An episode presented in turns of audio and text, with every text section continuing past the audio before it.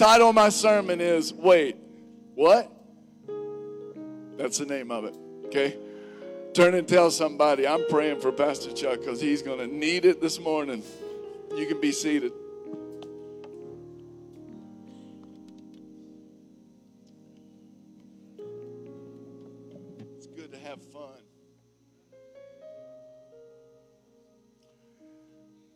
Came here in 1989. I was single. I was 23 years old, and I just moved out of Hughes Hall at Lee University. Then it was Lee College. And um, there was a nice family that lived on my way home from here. And um, Wilson and Rosie Long. I had been here two or three weeks, and they invited me over for dinner one weekday. And um, I got there, and Wilson said a few things. He said, We eat every weekday at six o'clock sharp and Rosie always fixes more than we can eat. And it's always good, and you are always invited. And I said, Don't say that unless you mean it. And they convinced me that they meant it. Wasn't long after that that I stopped by, and one time they heard the door open and Rosie saw me coming in, and Wilson called from another room and he said, Who is it? And she said this It's just Chuck. And I thought, Wait, what? It's just Chuck? What she was saying was, It's not our kids, it's not one of the kids bringing their family, it's just Chuck. And for the next four years plus, until we got married, Candace and I, every time I walked in and I just showed up at 5 to 6, they said, Oh, it's just Chuck. In Luke chapter 2, we see the story of Christmas. Verse 11 and 12 says, Today in the town of David, a Savior has been born to you. He is the Messiah, the Lord. This will be a sign to you. You will find a baby wrapped in cloths and, and lying in a manger. Verse 16 says So they hurried off and found Mary and Joseph and the baby. Everybody say, the baby. The baby who was lying in the manger. The word says, This will be a sign. This will be the sign. You will find a baby. Wait, what? I, I thought you said you are bringing a Messiah. I thought you said you were sending the Lord and you told us, don't be afraid. I bring you good news, great joy, and there's a baby. It's just a baby. Verse 16 they hurried off and found Mary and Joseph and the baby. How many of you are glad you found the baby? Have you ever received a gift that was less than? It was less than what you hoped for. It was evident on your face, and somebody had to explain to you what it was or how to use it. And then you realized, oh, and it was not less than, it was actually more than. God does this, it's His way. He does something that no one else has ever done, and He starts with something very small, often unnoticeable, with very little potential or promise. And He says, Today, a, a Savior has been born. Do you know how long God has been waiting to say, Today? a Savior has been born. Doesn't he know that saving the world is a job for men, real men, strong men, and probably lots of them? And what's he doing? Starting with a baby. It's how God does things all the time. Another time, he needs a boat, a big boat, to save humankind. And he starts with a man and a hammer and a saw. And that one man probably recruited some of his family or anybody that was crazy enough to believe that he was not off his rocker. And they built a boat, a big boat, 450 feet long, 75 feet wide. God starts that way. Another time, God needs to deliver the Israelites, his people, from their nemesis, the Philistines. And there's a giant who has a lot of brothers, and they're taunting God's people, and God's people are scared, and there's no one to go out except a little shepherd boy whose dad had overlooked him when the prophet came looking to see if any of his sons are special. Goliath is taunting them, and here comes David bringing cheese and crackers to his older brothers, and he's too small for even any of the uniform. There's nothing that fits him, and yet God uses him to deliver the children of Israel. Another time, after Jerusalem is, is destroyed, he needs to rebuild in Jerusalem, all of Jerusalem, and, and the temple. And he raises up one of the prophets because everybody is discouraged and, and overwhelmed and oppressed and can't see hope. And one of the prophets says, Hey, do not despise the day of small beginnings. Everything great, God always starts with something small. And as long as that small thing stays humble and leans on Him, God usually sends a message to the world that God can do anything through anybody as long as they'll lean on Him. And in your life, in my life, every great thing God has ever done in my life, it started with something that was almost unnoticeable. Every great thing. You have to pay attention. You have to understand God's ways. We often think that God should do things one way, our way. In fact, most people think that all the time that if God's going to do something, He's going to do it in a pre- predictable way. The way I understand, the way that is logical and makes sense. And yet, God does something the other way. Because it's not our way, it looks like the wrong way.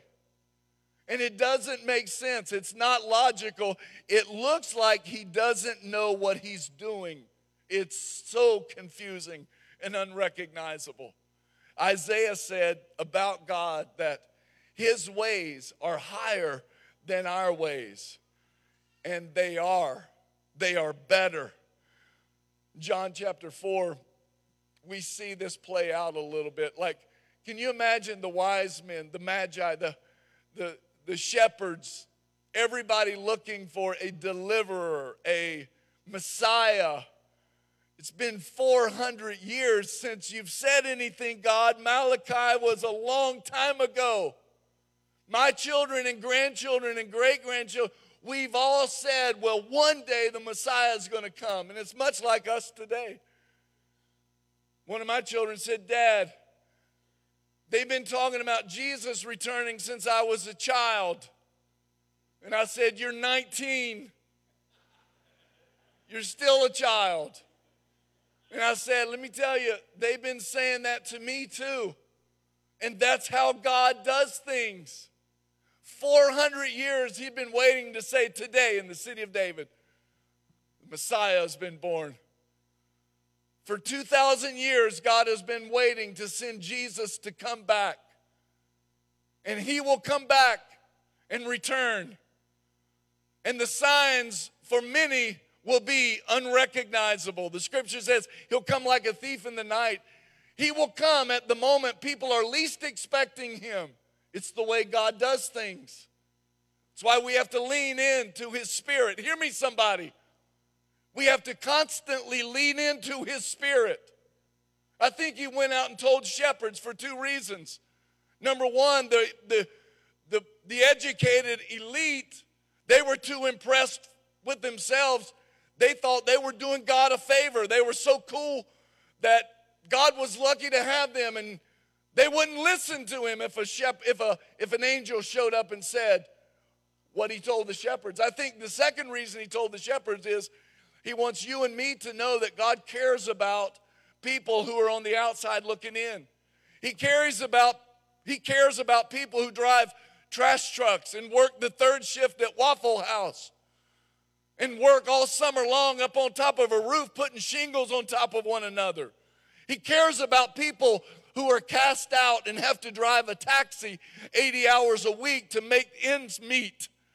And God is that kind of God. How many of you are glad He's a God who came down to identify with us? And as we look back, we say, wait, what? And we continue to say, God, what are you doing? The woman at the well, she came to get water every day at noon. It was hot. In that part of the world, you know the story. Nobody goes and gets water that time of day because you dehydrate yourself going to get the water. She went because she had a nasty reputation. She had had too many husbands to name them all. And yet Jesus was under the guidance of a divine GPS. And he goes out of his way into Samaria. The disciples are hungry, and he sends them on ta- into town to get something to eat and he sits down at the well, and to you and me, it looks like, what is he doing? And the lady shows up. And if you and I were the Messiah, we would make sure we weren't seen in public by ourselves with a woman like that. But he's doing something that looks confusing to us. And he's got a laser focus for that woman. And as she walks up, he asks her for something to drink. She asks him, and he says, If you knew who it was that was asking you, talking to you, you would ask me to get you some water. And she went religious and racial on him. She said, Oh, I see you're a Jew, I'm a Samaritan. We're kind of a half breed mixed race here. And my people teach us that we should worship this way. And I know you say that way. And, and um, she gets religious. It's what a lot of people do. When God comes near, we, we, we start talking and using the phrases, the cliches, to act like we know a little bit about what, what's happening. And Jesus says, The day is coming when we won't worship on that mountain, that mountain. We won't be Baptist or Presbyterian or any other thing. We'll worship the Father in spirit and in truth. And she says, Oh, I see that you know something about God. And he says, If you knew who I was, you would ask me to get you. And listen, here's what she says She says, You don't have any way to get water. Why would I ask you? Because you can't get to the water. You don't even have a pail. And then she says this listen, and the well is deep. Have you ever tried to tell God about your situation and like he doesn't know? First, she's insulting him, going, um, That's a nice offer. I appreciate the Bible verse. And your promises, God, often sound sweet and romantic. And I know you mean well, God, but bless your heart. You, you're not able to deliver on that. We do that. And then she says, plus, this isn't your average well, dude. This is a deep well. We find ourselves in that kind of situation. As a pastor, it might be the thing that frustrates me the most is people come to me wanting an answer and they don't like the answer or they see it as some flowery phrase. Pastor Chuck, that works for you and your happy little marriage and all you seminarians, but do you know what's happened to me? I may not, but he does. And if you knew who he was, you would trust him when he says, I can quench your thirst. If you taste of what I have, you will never thirst again. ever. The wise men show up, the shepherds. The wise men, we don't know how far they traveled. We just know it was, a, it was more than days and weeks. And I know Hallmark and romantic tradition has changed the story, and, and the facts bear, are borne out in the Bible and in, in the Gospels in Matthew and in Luke. But listen, we know they came a long way and they did have gifts, precious prophetic gifts at that.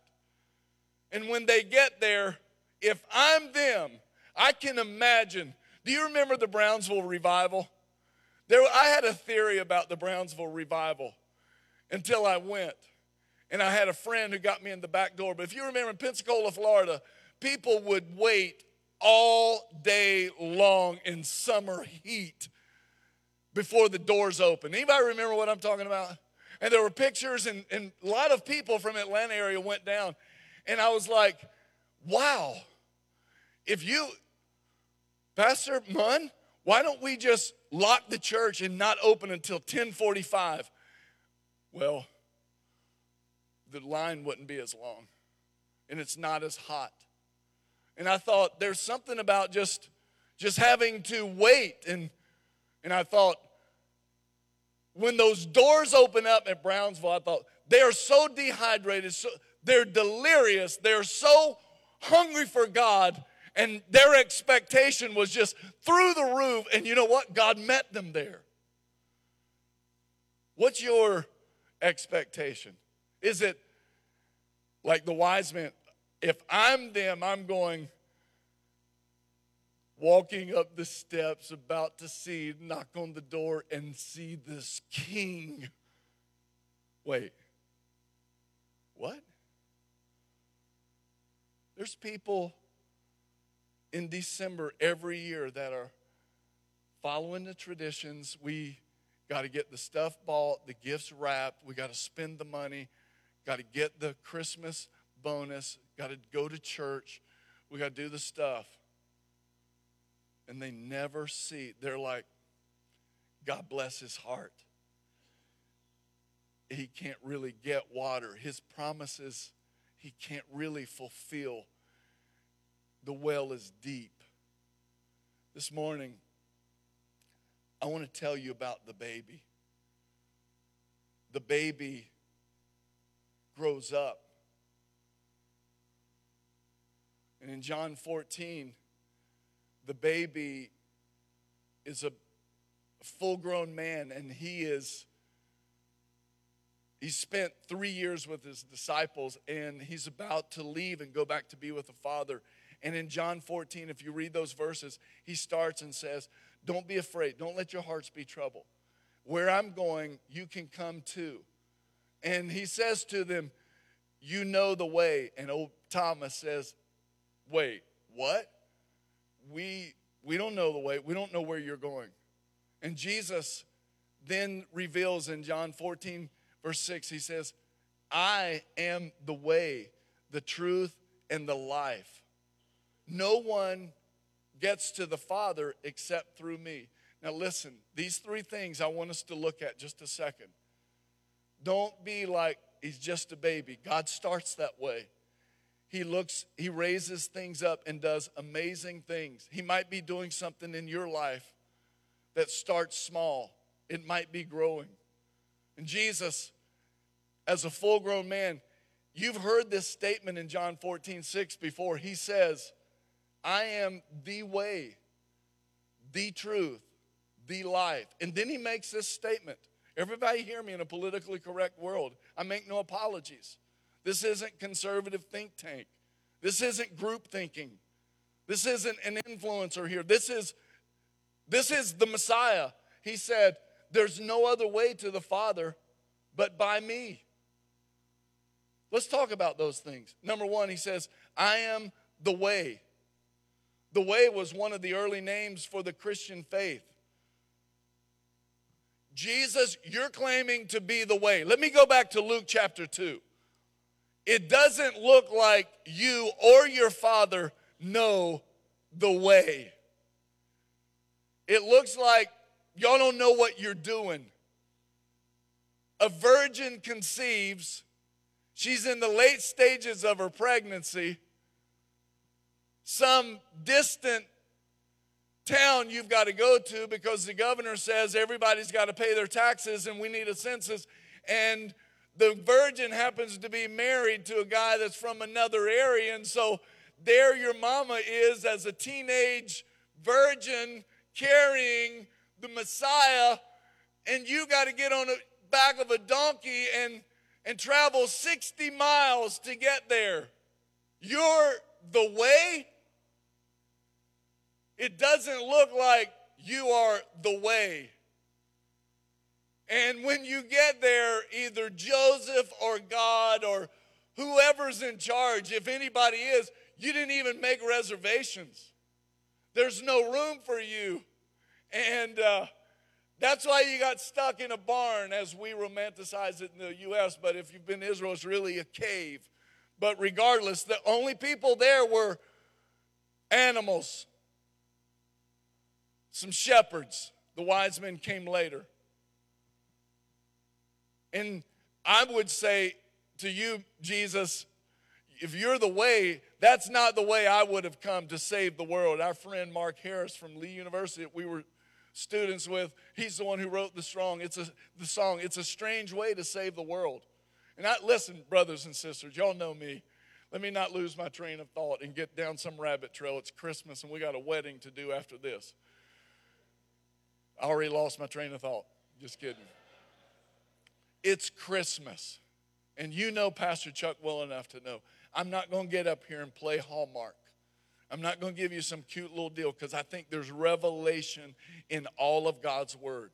And I think somebody needs to hear what God is saying. He is the way, He is the truth, He is the life. Um, when it appears that God doesn't know what He's doing in your life. When it appears that there were no reservations made, when it appears that God didn't know about the trip from Nazareth to Bethlehem, when it appears to you from a natural standpoint, He's not a responsible, trustworthy, or caring God. It might be just the opposite. He might be in absolute sovereign control. He might have a better way. The chances are, in hindsight, one day you're going to look up and go, What was I thinking? Your way is higher than my way. All right, here's the here's a couple things. If if you were God, and you had created mankind and you decided to come to earth to love mankind and redeem him back to yourself, wouldn't you want people to know who you were when you got here? How many of you? Raise your hand. Some of you wouldn't. If you were God, some of y'all aren't God, you want people to think you're God. How many of you would say, when you came, you'd want people to, God's the same way. Do you think God is going to send his most precious gift and kind of leave it out there as nebulous, like we're not sure? No. That's why there were 332 prophecies in the Old Testament about Jesus when he would come, that he would be born of a virgin. He would have 12 followers, one of them betray him for 30 pieces of silver, how he would die between a criminal and a thief, that he would be buried, where he would die. The details were infinite. So when it looks like God, why are you taking that poor pregnant lady from Nazareth to Bethlehem? Because hundreds of years ago, the prophet said what would happen. Hundreds of years ago, I told him this is how it would be. I've got a grand story, I've got an epic series that I'm unveiling here. And when he comes, and he dies and he's resurrected, they will know that they know that they know. I know the way. Could it be in your life that you're going from Nazareth to Bethlehem, donkey, pregnant? It fills out no room in the end. What are you talking about? And God is just trying to say, listen, trust me. I know the way. I'm a woo, I'm about to birth. I have conceived something in you that when it gives birth, it will change the world. Are y'all out there this morning? Mm. I got I got to move on. But I y'all know I can't just get canned religious Christmas sermony on you. I believe intimacy with the Father conceives things in us. That when we travail, have you been in a delivery room lately? We have. Babies are tender and precious and vulnerable. And it almost kills a mommy to deliver them. And it's worth it. The reason the devil doesn't want you to learn about the secret place where the Most High dwells, where God dwells in intimacy with you. The reason Satan doesn't want you to get, he wants you to get distracted. Remodel the house. It's time for, hey, everybody's coming to Bethlehem. There is a bumper crop season business. There's an opportunity for commerce. Satan will do everything he can to keep you from the secret place where the Most High, because he knows divine supernatural things get conceived in human beings like Mary and you and me. And when they grow and are birthed, and it often costs our life almost when they are birthed, that's how the world changes. I believe God's wanting to conceive something in us as a church.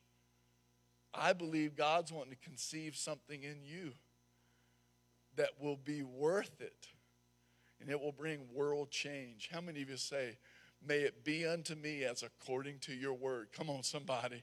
How many of you say, I'm receptive? I receive the word of the Lord this morning. Come on, give him praise this morning.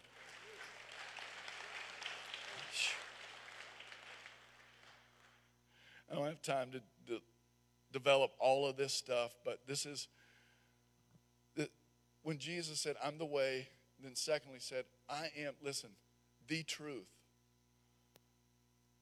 I don't, I don't know the answer to everything only. I, am not telling you I'm a, familiar with truth. And if you get closer to me, you'll get better understanding. Jesus says this I'm getting ready to have to preach something that I can't put into words, and I pray by God's Spirit, He helps you get it. He says, I am the truth. Look, brothers and sisters, Jesus is the person of truth. He is true. He's not truthful only, He is. He is the person of truth. John 1 says, In the beginning was the Word. Jesus, what's that mean? You've heard me say it before. When it says, In the beginning was the Word, it means this His life tells everybody the things that God is wanting to say. And later it says in John 1, as I prayed earlier, in him was life. And that life was light. How important is light? We can't get much done in darkness. Jesus is, listen, Colossians and Corinthians says, listen, the whole world was held under the sway of the enemy, walking in darkness. Humankind was living their life with their eyes shut until the person of truth was born. No wonder the prophet said, And the people walking in darkness have seen a great light. Jesus is the truth. Your relationship to the truth will tell the story of your life. I, could, I wish I had time to break it down. If you're living a lie, eventually you'll find out. It's just the nature. If, if you are closely affiliated and involved with truth in areas of your life, all areas of your life, eventually you'll find out and you'll know the truth. And guess what the truth does? It sets you free. Anybody out there getting picking up a little bit of what I'm putting down? There are no absolutes, though, Pastor Chuck. There's no absolute truth. Everybody, listen. What is an absolute truth? It's something that is absolutely true for all people at all times in all places. And this is the battle of our culture. There is, in our culture particularly, not others around the world, ours is unique because of pluralism. Every religion in the world is here, and we're trying to make it peaceable. Look, and for the for the philosopher who says this, how can you be so smart and not be smart? There are no absolutes. To which I say, are you absolutely sure of that? Nothing can be the, the law of non contradiction. Something can't be true and not true. It's either, are y'all tracking? It's either true or it's not. Well, there are no absolute truths. Well, you just declared one. Am I right, Lou? Well, how can Christianity claim exclusivity? I'm, I'm fascinated by the fact that the Christian faith is the only faith that gets this question, and only in this country. The truth is that every major religion in the world claims exclusivity. Listen to me. Hinduism is often represented as being the most tolerant and accepting of other faiths.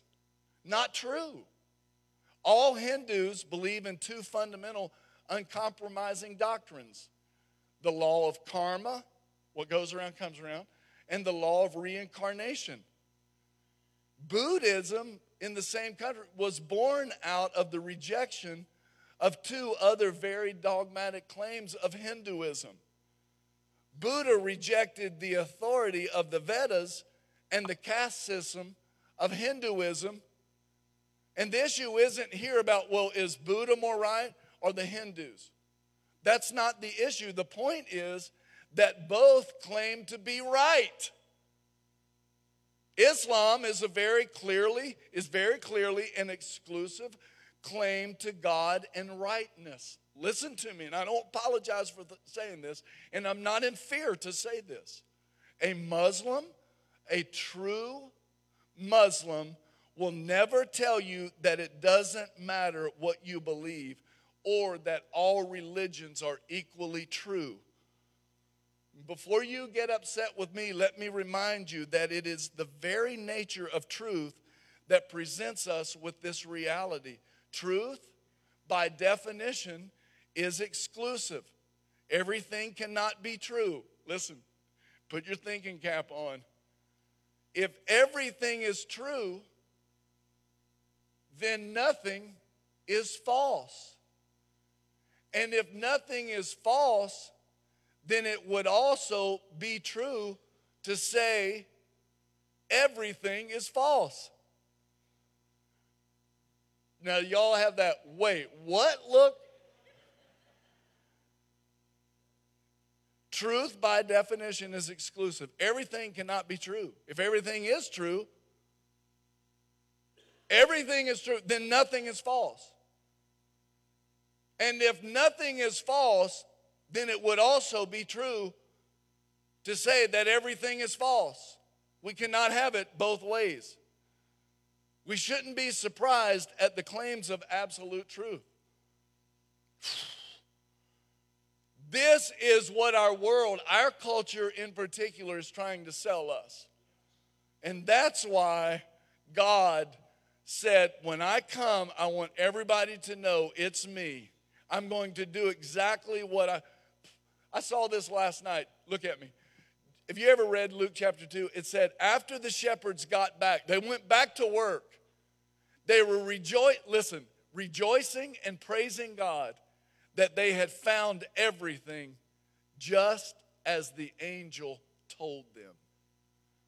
What's that mean? God came in the form of an angel and said, Go here, here's what you're going to find. They went there and found exactly. And it was outlandish. what God told them to do. It was a heavenly host, thousands of voices singing. And when they got back to work, they were like, dang, it was just like that angel said it was going to be. We went over in Bethlehem, and I'll be doggone, we went out there that barn, out behind that hotel, and doggone, there was a Messiah right there in the right there in the trough with hay. And they were, did you see them? Dang! I ain't ever seen such a thing like that in my whole life. That's why we need to go tell it on the mountain. We got to tell everybody what God has done through Jesus Christ our Lord. Are y'all that? That's I'm I'm I'm poking fun, but it was like this. He is the way, the truth, and the life. He's true. Oh.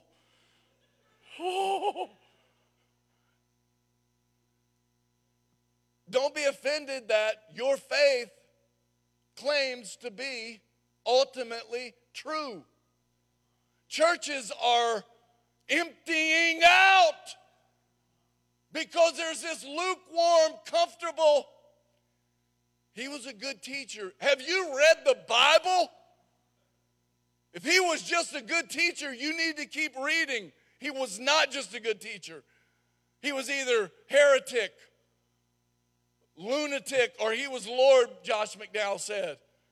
He wasn't claiming to be, he claimed to be the Son of God. He said, I'm the way, the truth. He said unequivocally, I'm the only way to the Father. That's why when we come and we sing things like we say, Oh, what a wonderful child. I say this almost every Sunday. This is why our worship in here, we ought to want to be tempted to do what they do at real concerts. Get up on our, our the top of our chairs just to get closer and get louder. We, we ought to just let ourselves go saying, Yes, what a wonderful child. Dang, did you see him over there? That was the Son of God. Are y'all out there this morning? You're looking at me like you need a chill pill.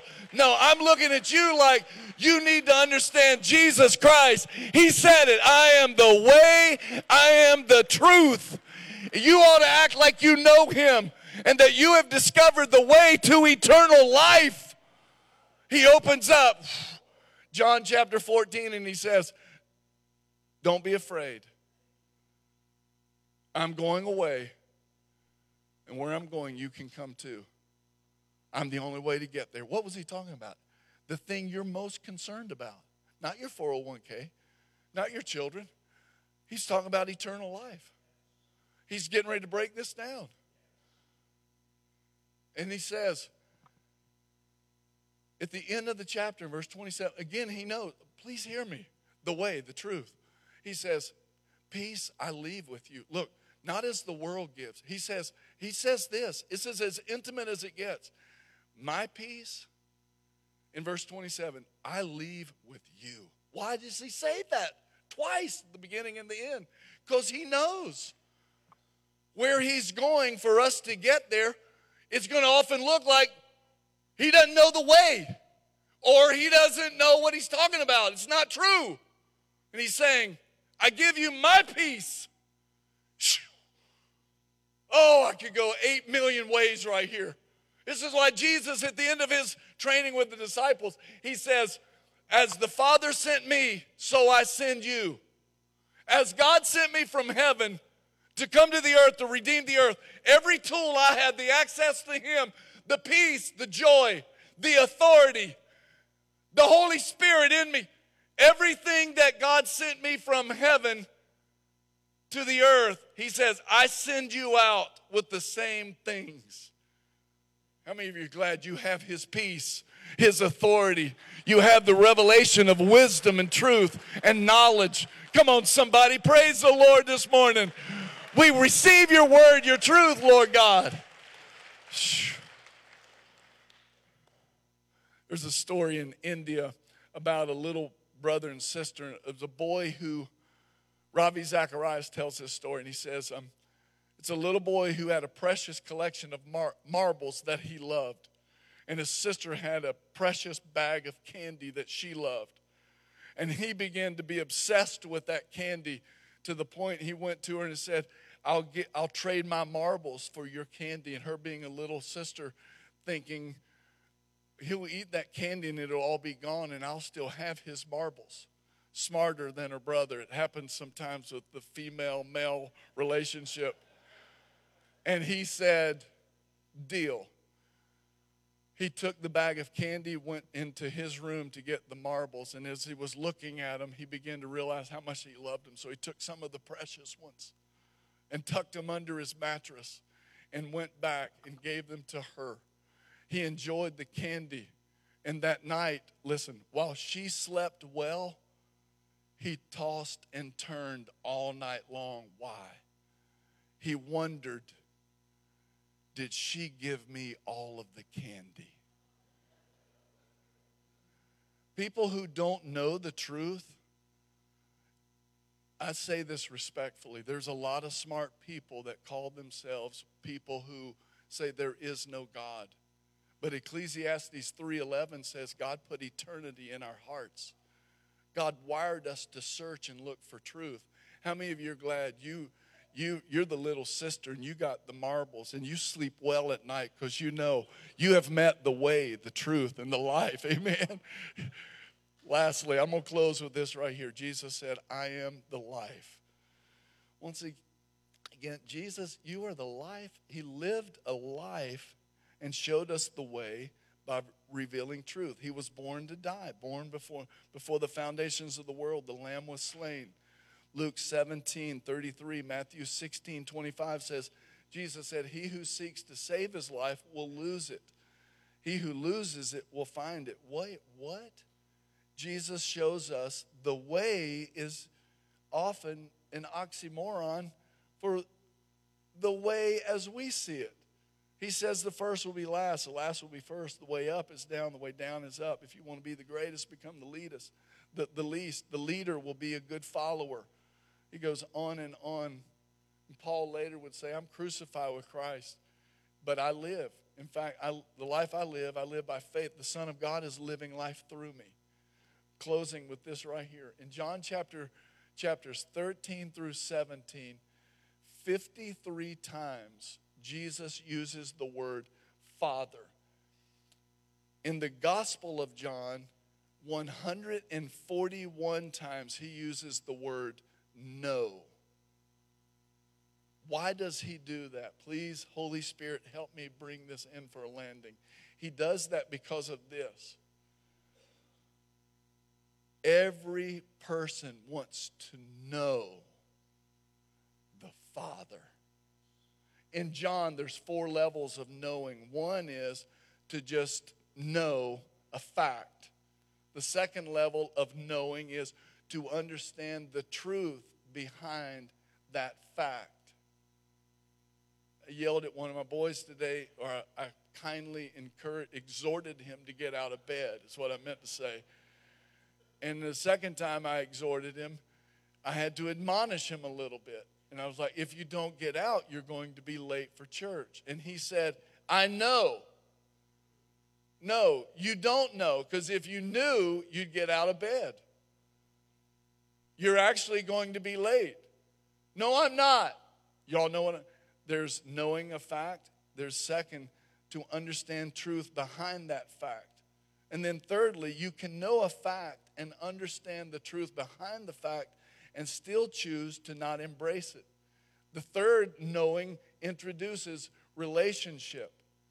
In John 17, verse 3, Jesus says, Now this is eternal life, that they know you, the only true God and Jesus Christ, whom you have sent. Everybody, look here. The third knowing is not just a fact or knowing about why something is true. Listen, the third no in John's gospel is this it's relational. The Bible says intimate relationships between husband and wife. It said about Mary, she had never known a man. And to know one is to be physically, sexually intimate. And Jesus is saying, Father, may they know you in an may they know you in an intimate way. How many people just know him? I pray, I don't want my children to just know about God or know church stuff. I want them to know Him in a relational, intimate way. Fourthly, the fourth is to know in a deeper relationship, more than physical intimacy. It is to know in its most complete, intimate, and relational way. John, his gospel is so beautiful. It's to know in that fourth way, it's like Candace and I knew each other. Then we knew each other. Then we got married and we we knew each other intimately, sexually. And now, years later, we know each other.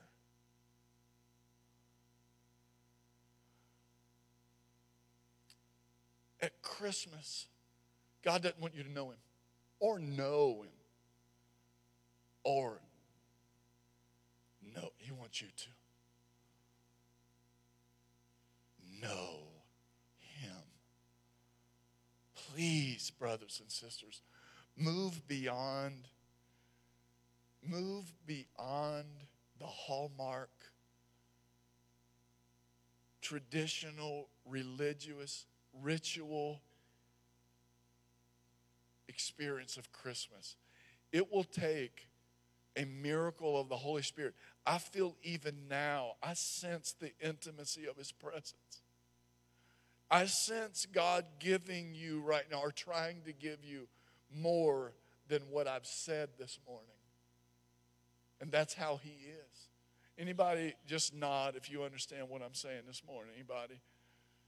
Nod a little more because I'm discouraged. There's not much nodding. You know,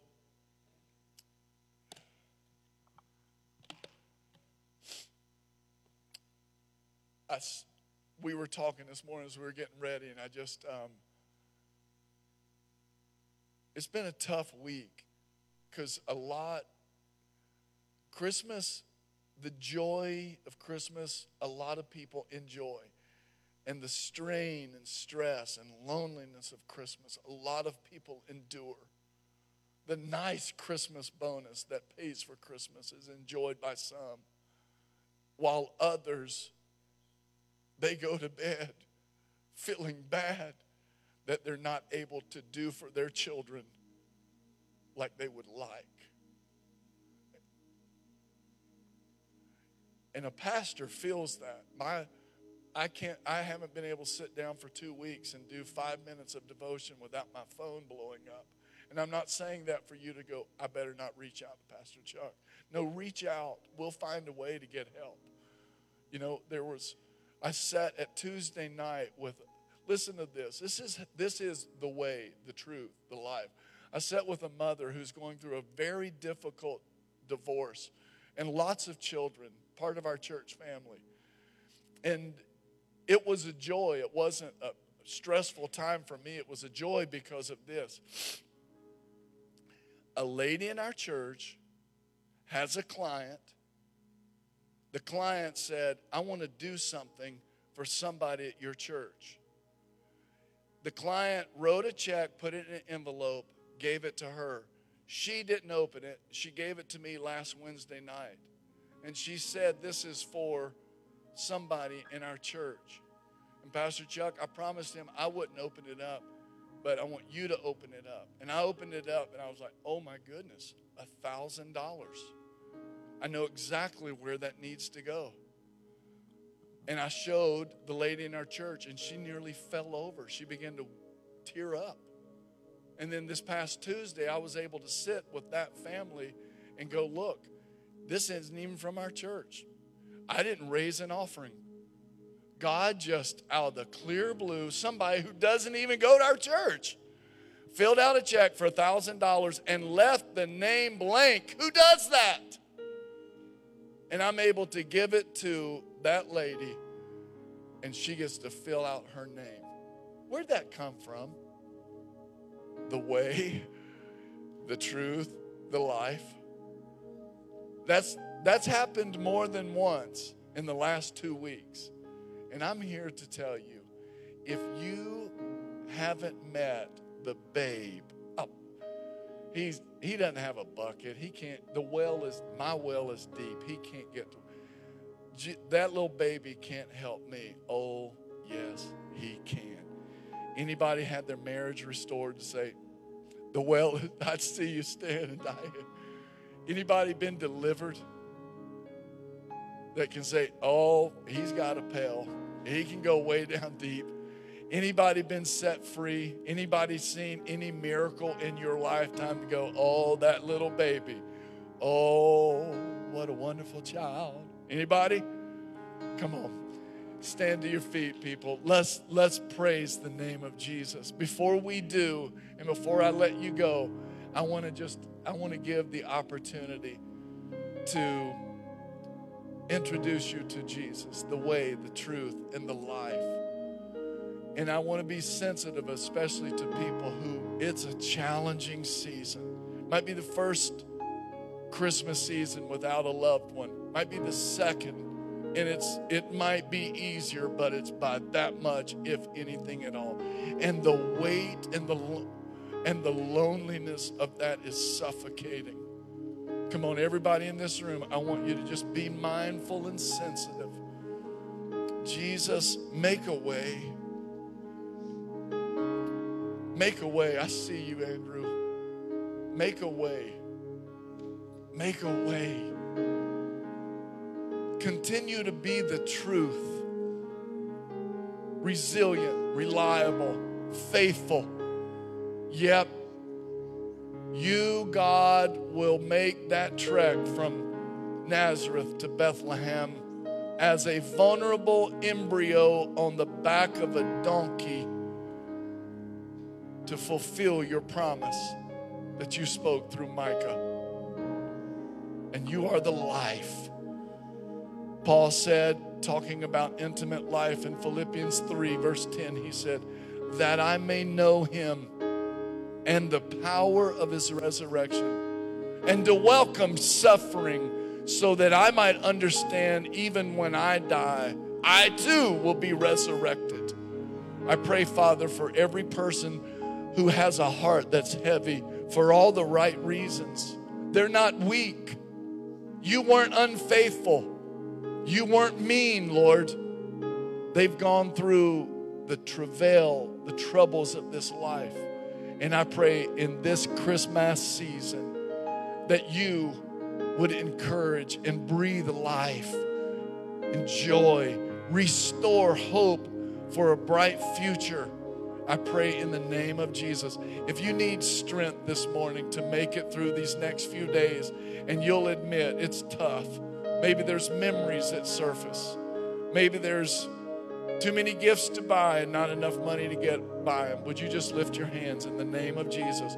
Receive strength, receive strength, receive strength. We speak peace. Jesus says to you this morning, My peace I leave with you. I do not give as the world gives, for the world gives and takes it back. It's temporary. He says, I give you peace that passes understanding. Guard your heart and your mind in Christ Jesus. Everybody just say, I receive your peace, Lord Jesus.